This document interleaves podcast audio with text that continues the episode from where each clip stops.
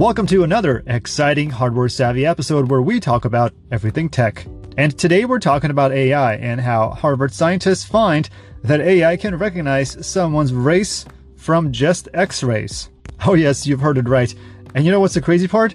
Nobody knows how. See, when you take a photo on your Samsung Galaxy phone or some of the newer Android phones, the photo that you just have taken goes through a whole bunch of processing, cleaning, color correction, and recently, with the advent of the artificial intelligence chips as well as algorithms, your phone is able to understand certain details inside the photo and enhance them if they're not visible right.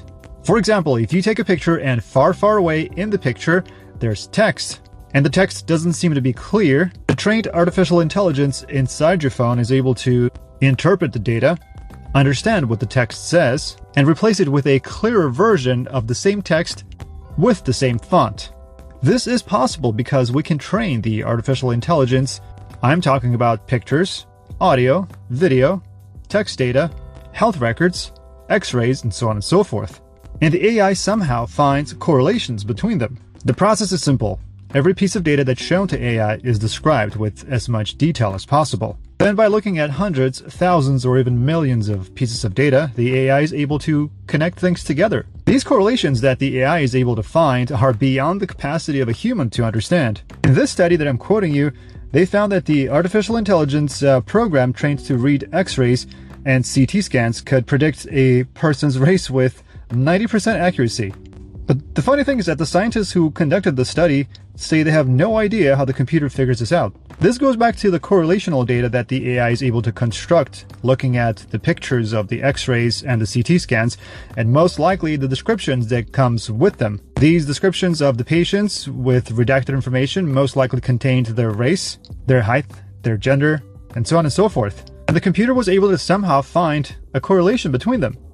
For example, an AI with access to x rays could automatically recommend a particular course of treatment for, let's say, all black patients.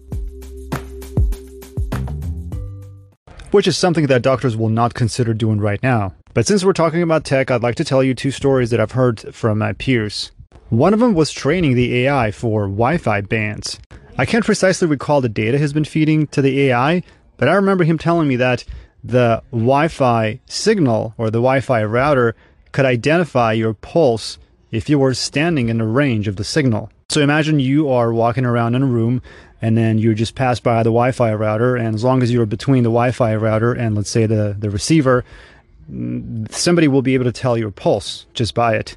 Just like with the previous story, he cannot recall how this happened, he just knows that the artificial intelligence has been able to somehow find the correlation between some of the signals it was receiving, which yielded this really bizarre result.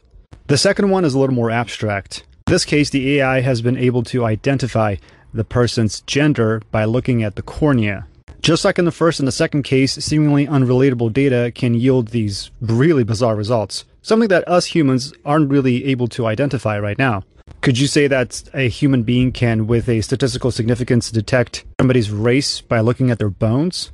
Or identify somebody's pulse through a Wi Fi signal? Most likely not, but I think we live at a really interesting time where, with the advent of the AI and all this correlational data and the AI training, we're able to extract really bizarre correlations, and I think it'll probably bring us to really interesting discoveries. Imagine the possible applications in physics, chemistry, pharmacology, even. When I was working at a biotech startup, I had a pleasure of meeting someone from the R&D, research and development team at Pfizer in San Diego, and he, this gentleman told me that when Pfizer develops drugs, they normally screen through 20,000 different candidate molecules before they actually come up with one that actually works.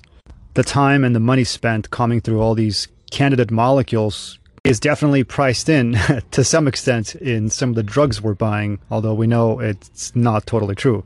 But imagine running simulations and cutting down on the R&D when it comes to pharmacology. How much of an impact this could have. This is why in tech and in pharmaceutics we keep talking about the big data this, big data that. So right now, for the most part, it sounds like a really far-fetched idea. You can see that there might be really powerful applications for this down the line as soon as this whole AI thing becomes viable. Anyways, this was my today's rant about the artificial intelligence and technology. These complicated and trained AI models are making their way into our phones actually as well. And part of the reason why your phone can perform as quickly as it can is partially due to the fact that it has an AI chip inside it that's been trained to do a certain function. I've got a lot more to tell about this topic. I'm going to end it here to not bore you too much, and will encourage you to let me know if you like this podcast by either commenting, following, or leaving me a rating. Thanks so much for listening, and I look forward to our tomorrow's episode.